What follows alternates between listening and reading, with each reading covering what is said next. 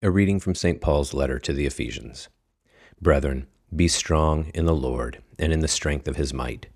Put on the whole armor of God, that you may be able to stand against the wiles of the devil. For we are not contending against flesh and blood, but against the principalities, against the powers, against the world rulers of this present darkness, against the spiritual hosts of wickedness in the heavenly places. Therefore, take the whole armor of God that you may be able to withstand in the evil day, and having done all, to stand. Stand therefore, having girded your loins with truth, and having put on the breastplate of righteousness, and having shod your feet with the equipment of the gospel of peace. Besides all these, taking the shield of faith, with which you can quench all the flaming darts of the evil one, and take the helmet of salvation and the sword of the Spirit, which is the Word of God.